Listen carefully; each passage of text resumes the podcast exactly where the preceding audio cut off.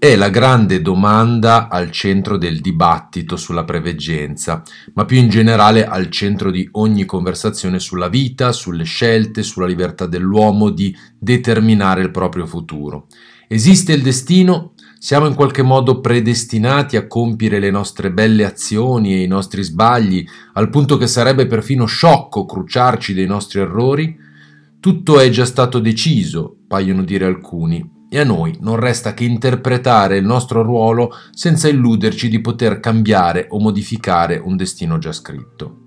Del resto, se qualcuno, i veggenti, i medium, i lettori di tarocchi, è in grado di leggere il futuro, ciò significa necessariamente che questo futuro sia già scritto, altrimenti di che lettura si tratterebbe?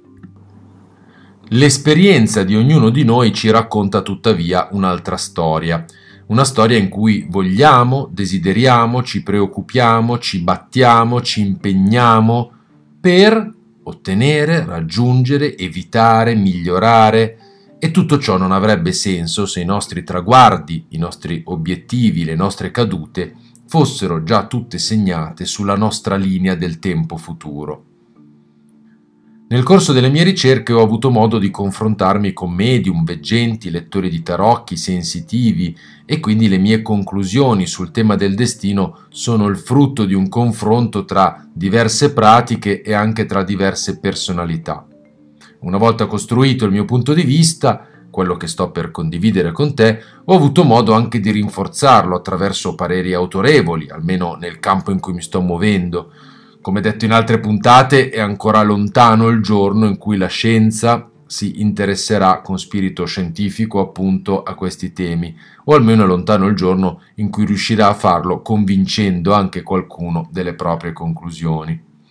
Una piccola eccezione è rappresentata da alcuni studi, peraltro abbastanza noti, sull'effetto placebo e quindi ti chiedo di seguirmi in quella che potrebbe sembrare una digressione dal tema principale, ma vedrai che alla fine tutto quadrerà.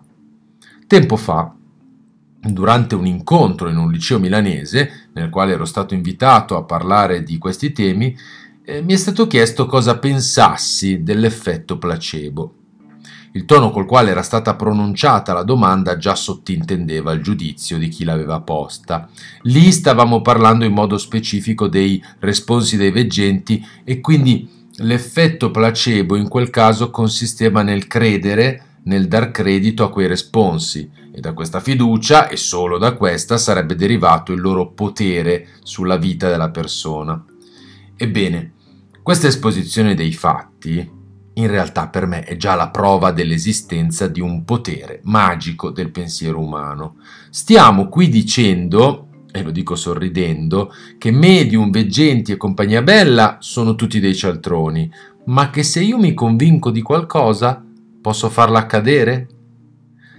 Sì, esatto. Adesso dovrebbe suonare un po' strano anche a te, perché magari anche tu hai sentito parlare dell'effetto placebo solo in termini denigratori. La realtà è che questo effetto è la grande prova del potere del nostro pensiero, delle nostre convinzioni, che agiscono su di noi come dei potenti incantesimi. Siamo oggetto e spesso vittima di decine di incantesimi ogni giorno. Ce li facciamo da soli, ascoltando giudizi e convinzioni, ce li facciamo fare, nutrendoci di opinioni banali, superficiali, spesso frutto della rassegnazione di uomini e donne senza entusiasmo, diffidiamo dai presunti esperti del paranormale, ma ascoltiamo genitori, capi, colleghi, personaggi pubblici e lasciamo che le loro parole entrino in noi, perché a volte è sufficiente solo questo, è sufficiente la semplice esposizione alle parole che possono privarci di energia soprattutto se non possediamo un nostro spirito solido, ovvero se non lo abbiamo coltivato con cura. Ora però si pone un problema. Se la nostra forza di autosuggestione è capace di condizionare la nostra vita e modificarla, ciò significa necessariamente che il futuro non è già scritto, giusto? Ebbene, non voglio portare avanti oltre questo finto dilemma, ma avevo bisogno almeno di mostrarlo, perché spesso se ne parla e se ne sente parlare in questi termini, O il destino esiste o non esiste, come se le parole umane e i ragionamenti dualistici potessero davvero risolvere una questione simile. È ovvio che non possono farlo. I sì e i no qui non servono proprio a niente. Quindi abbandoniamo l'idea di dover rispondere alla domanda il destino esiste sì o no. Abbandoniamo quella domanda e torniamo a noi stessi. Ovvero, tu che mi stai ascoltando, torna a te. Nella tua esperienza quotidiana, il destino in qualche modo esiste. Magari a volte lo hai percepito, è una traccia, è un sentiero, è un vento che soffia in una direzione, che gonfia la tua vela, è una corrente che può essere buona e a volte avversa, ma che comunque a te pare quasi di conoscere nel bene e nel male, soprattutto se un po' hai vissuto. Le tue scelte spesso paiono calibrate sull'idea di questa traccia di fronte a te, una traccia che sì è frutto di idee e convinzioni, ma anche solo di conoscenze e informazioni su ciò che potresti incontrare in questo viaggio.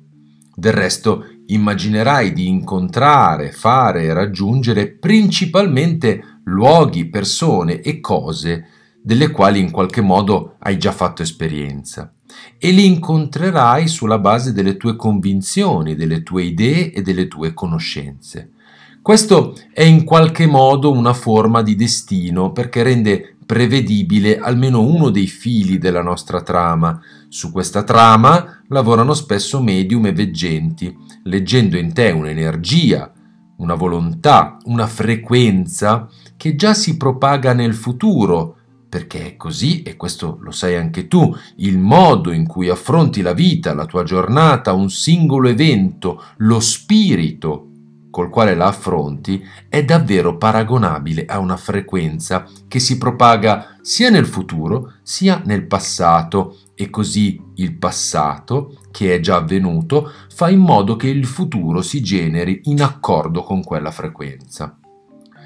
Del resto sarà capitato anche a te di prevedere fatti, eventi, senza per questo avere la convinzione di aver attinto a qualche superpotere, il modo più semplice per rendersi conto di questo potere innato di previsione è il confronto con i bambini, ovvero con persone che hanno poca esperienza della vita.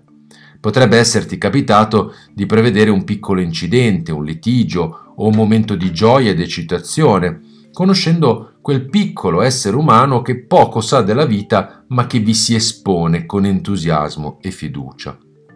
E allora, a meno che tu creda che l'adulto sia una sorta di superumano compiuto e finito, devi per forza accogliere l'idea di essere in qualche modo ancora quel bambino, all'oscuro non più o non solo della propria quotidianità, dei propri funzionamenti, ma anche di temi più grandi, di problemi più complessi. Un'altra lezione importante in questa mia ricerca di risposte che come tu che mi ascolti avrai capito, si svolge sempre sul campo, dove il campo è la mia pelle, la mia esperienza diretta, avvenne durante una seduta di lettura dei tarocchi. Questa seduta aveva chiaramente un secondo fine, serviva solo secondariamente a ottenere delle risposte per me. Di fatto era già un periodo in cui ero immerso nelle mie ricerche e quindi questi incontri servivano anche a sondare queste possibilità a cogliere i principi di funzionamento che poi io in parte avrei declinato anche per la bibliomanzia e per il libro che ho scritto in proposito. A un certo punto, verso la fine della seduta, di fronte a una mia domanda sul futuro, su quello che sarebbe accaduto, l'uomo ebbe una reazione che associo ancora oggi con chiarezza a una sua espressione particolare. Un sorriso trattenuto, le sopracciglia leggermente alzate, il capo inclinato di lato. E poi le sue parole che qui devo reinterpretare, quelle non le ricordo con chiarezza, ma il senso era molto chiaro. Aspetta e vedi. Alla fine non è così importante conoscere il futuro in anticipo. Tanto poi lo conoscerai, ci stai andando incontro. Avrei potuto obiettare che io appunto volevo conoscerlo in anticipo per modificare eventualmente le mie azioni, le mie scelte, ma lì sul momento La sua mi parve una risposta saggia ed efficace. In effetti mi sentii subito molto meglio. Questo episodio contribuì a rinforzare la mia convinzione in merito all'importanza della domanda che conta ben più della risposta. La domanda ci indirizza, per esempio, verso un futuro che vogliamo scoprire e lo scopriremo senz'altro dal momento che uno dei modi che l'uomo ha per conoscere il futuro è proprio quello di cominciare a vivere il presente e di andarlo a trovare questo futuro e il presente, per essere vissuto appieno, al meglio, con gioia e soddisfazione, non richiede in realtà la conoscenza del futuro. Quest'ultima frase è per me la più importante. Il presente, per essere vissuto al meglio, con scelte, azioni consapevoli, con entusiasmo, non ha bisogno di essere strutturato in funzione di un futuro noto. Qualcuno potrebbe obiettare almeno con una domanda, mai non è davvero mai necessario conoscere il futuro? E qui io non mi azzardo a rispondere perché questa è proprio una di quelle domande che ha bisogno di respirare senza la schiavitù della casella sì o no da barrare. Semmai rilancio dicendoti pensa alla tua giornata, al tuo lavoro, alle tue relazioni. Pensi davvero che la conoscenza del futuro ti darebbe il coraggio, per esempio, per viverle diversamente? E se per esempio è proprio il coraggio che cerchi di cambiare, di vivere meglio, di fare esperienze più belle, sto inventando, non ti conosco, pensi che cambierebbe davvero per te sapere che in futuro questo coraggio ti darà grandi soddisfazioni? Non pensi invece che la vita sia almeno abbastanza lunga per provare, per scegliere, vedere cosa succede in modo da diventare il miglior veggente di te stesso? Ora voglio giocare a carte ancora più scoperte. Tutti questi ragionamenti hanno in realtà un fine pratico, non filosofico. Ho visto e incontrato molte persone con un approccio alle arti divinatorie che io definirei quasi turistico persone con le quali io potrei passare giornate intere a parlare, intendiamoci, ma che a volte corrono un rischio, quello di strutturare la propria esistenza sulla base di queste discipline, alternandole tra loro come la frutta di stagione, a seconda dei periodi e della disponibilità. Se li senti parlare, dicono spesso cose del genere. Hai mai fatto ipnosi? Sì, certo, tre volte. Adesso ce n'è una bravissima a Firenze che la fa. Ti devo dare il numero parlano della mia medium come se fosse un medico della mutua e magari la cambiano con altrettanto facilità, stabiliscono quindi rapporti preferenziali con vari maestri, sciamani, veggenti ai quali affidano la responsabilità di avere un controllo sui loro problemi di salute, d'amore, di lavoro e soprattutto sul loro futuro. Affidano le redini del proprio destino che quindi per loro è tutt'altro che scritto, ad altre persone e se sono fortunati, ne conosco diversi di fortunati, trovano in effetti gli aiutanti adatti, capaci di risolvere in modo miracoloso alcuni problemi anche di salute. Non parlo di veri e propri curatori del corpo, se non nella misura in cui esistono problemi del corpo che sono facilmente collegabili a drammi dell'animo, anche da parte di chi non crede profondamente in questa connessione. In altre parole, eccezion fatta per quelle persone che a sentire la parola psicosomatico hanno una crisi di nervi materialista, per tutti gli altri non sarà così insolito considerare almeno un mal di testa, un mal di pancia, un mal di schiena come qualcosa generato non da o almeno non solo da un'attività fisica. Ma questo è un altro tema ancora e forse bisognerebbe dedicarci un'altra puntata del podcast. Torniamo quindi sulla via principale e concludiamo il ragionamento sui turisti delle arti divinatorie. Li prendo amichevolmente in giro perché molti sono amici miei, come si può immaginare, e perché io stesso, almeno per un periodo, sono stato un simile turista. Qual è il rischio? Il rischio è quello di perdere fiducia in se stessi e nel proprio potere di determinare il proprio futuro, la propria vita. Il destino diventa così un terreno magico, ma del quale non conosciamo le regole. Ce le dobbiamo far dire, persuasi che proprio sul terreno di quelle energie sottili ma potenti, si giochino tutte le partite importanti della nostra vita. Ma non è così, non può esserlo. Le azioni, quelle pratiche, quelle che possono essere frutto anche solo di una volontà determinata per pochi istanti, continuano a essere le magie più potenti che possiamo compiere su noi stessi. E quelle azioni sono tanto più forti ed efficaci quanto più riusciamo a farle sgorgare da noi stessi, il che non vuol dire escludere ogni forma di aiuto, ma vuol dire non dipendere da esso. Se ti abitui a cercare risposta alle domande più importanti in persone diverse da te, ti abituerai a considerare queste risposte e le relative soluzioni come qualcosa che tu non puoi ottenere autonomamente.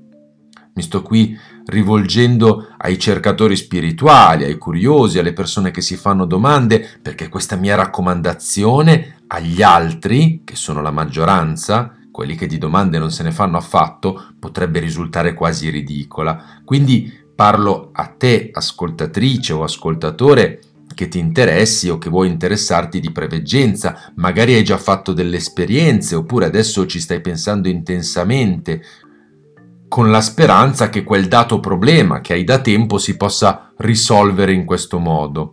Ecco, posso dirti che ho visto molte persone risolvere molti problemi attraverso consulenze di questo tipo e allo stesso tempo magari portarsi dietro più o meno grandi dilemmi personali o lavorativi che si sono tradotti poi in una vita altrettanto densa di altri problemi.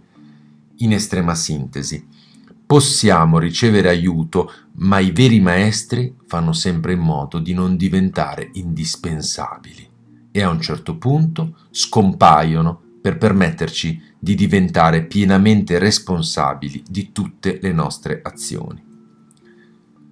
Alla luce di queste mie considerazioni sarà ancora più chiaro il motivo per cui la bibliomanzia si è offerta a me come la migliore disciplina divinatoria per l'uomo o la donna dei nostri tempi. Nel porre domande ai libri, ottenendo risposte da essi, manterrai sempre la consapevolezza della tua responsabilità nel porre la domanda, nel scegliere, seppur guidato, la risposta, nell'interpretazione di questa stessa risposta. L'unico avvertimento qui è quello di non diventare ossessivi, ma questo vale sempre. Tutte le altre indicazioni sono contenute nel libro, ma qui, a conclusione di questa puntata, voglio sottolineare questo invito alla prudenza, alla moderazione, nel momento in cui decidi di provare a dare un'occhiata, e solo di questo dovrebbe trattarsi, al futuro, al tuo destino, a quella parte del tuo destino che potrebbe essere scritta o assomigliare a una mappa prevedibile. Proprio perché, esattamente come una mappa, è solo parzialmente prevedibile e finché non percorri i sentieri che indica non potrai davvero sapere quello che accadrà una mappa quindi, o una frequenza, ricordatelo bene, queste sono le immagini più adatte per parlare di destino e di futuro nell'ottica della loro previsione attraverso le arti divinatorie. E ricorda che non vede bene chi vuol vedere perché azzarda troppo. Queste parole tratte dal libro rosso di Jung devono essere un monito severo. Non vede bene chi vuol vedere perché azzarda troppo troppo. Per vedere davvero occorre mettere da parte lo sforzo, la pretesa, il desiderio stesso. Occorre offrirsi al dialogo e non entrarci come un lottatore sul ring, che è il modo in cui moltissime persone concepiscono ogni forma di dialogo, non come un'occasione in cui scoprire qualcosa di sé e dell'altro, ma un momento di sfida per dimostrare la propria ragione o superiorità Inutile che ti dica che questo approccio con le energie invisibili ma potenti dell'aldilà non funziona. Il rischio, ancora maggiore, è quello dell'accecamento, ovvero non vedere più nulla, una maledizione che nel mito era opera di Ate, una divinità meravigliosa, ancorché minore, nella quale mi sono imbattuto nel corso di uno dei miei dialoghi bibliomantici coi libri. Ate induce l'uomo in errore, lo spinge all'eccesso, lo fa sbagliare, l'uomo viene accecato dalla propria ambizione, dal proprio desiderio, dal senso di potere, che nel nostro caso può ben essere suscitato dall'apprendimento di un'arte divinatoria. L'uomo così cade in errore e sbaglia, e il mito racconta per questo come Ate sia poi seguita dalle litai, le preghiere che consolano chi si è lasciato ingannare. Ho trovato nei libri, nel mito, in diverse tradizioni, ogni tipo di invito a questa sorta di misura che è più che mai importante nell'esercizio di queste arti divinatorie ed è per questo che insisto tanto affinché tu, se non lo hai ancora fatto, possa approcciarti a questo nuovo mondo con lo spirito giusto. La risposta affiora quando la domanda ha lo spirito del braccio che estrae la spada nella roccia. A conclusione della puntata posso ora offrirti un ulteriore collegamento interno tra i temi che ho trattato.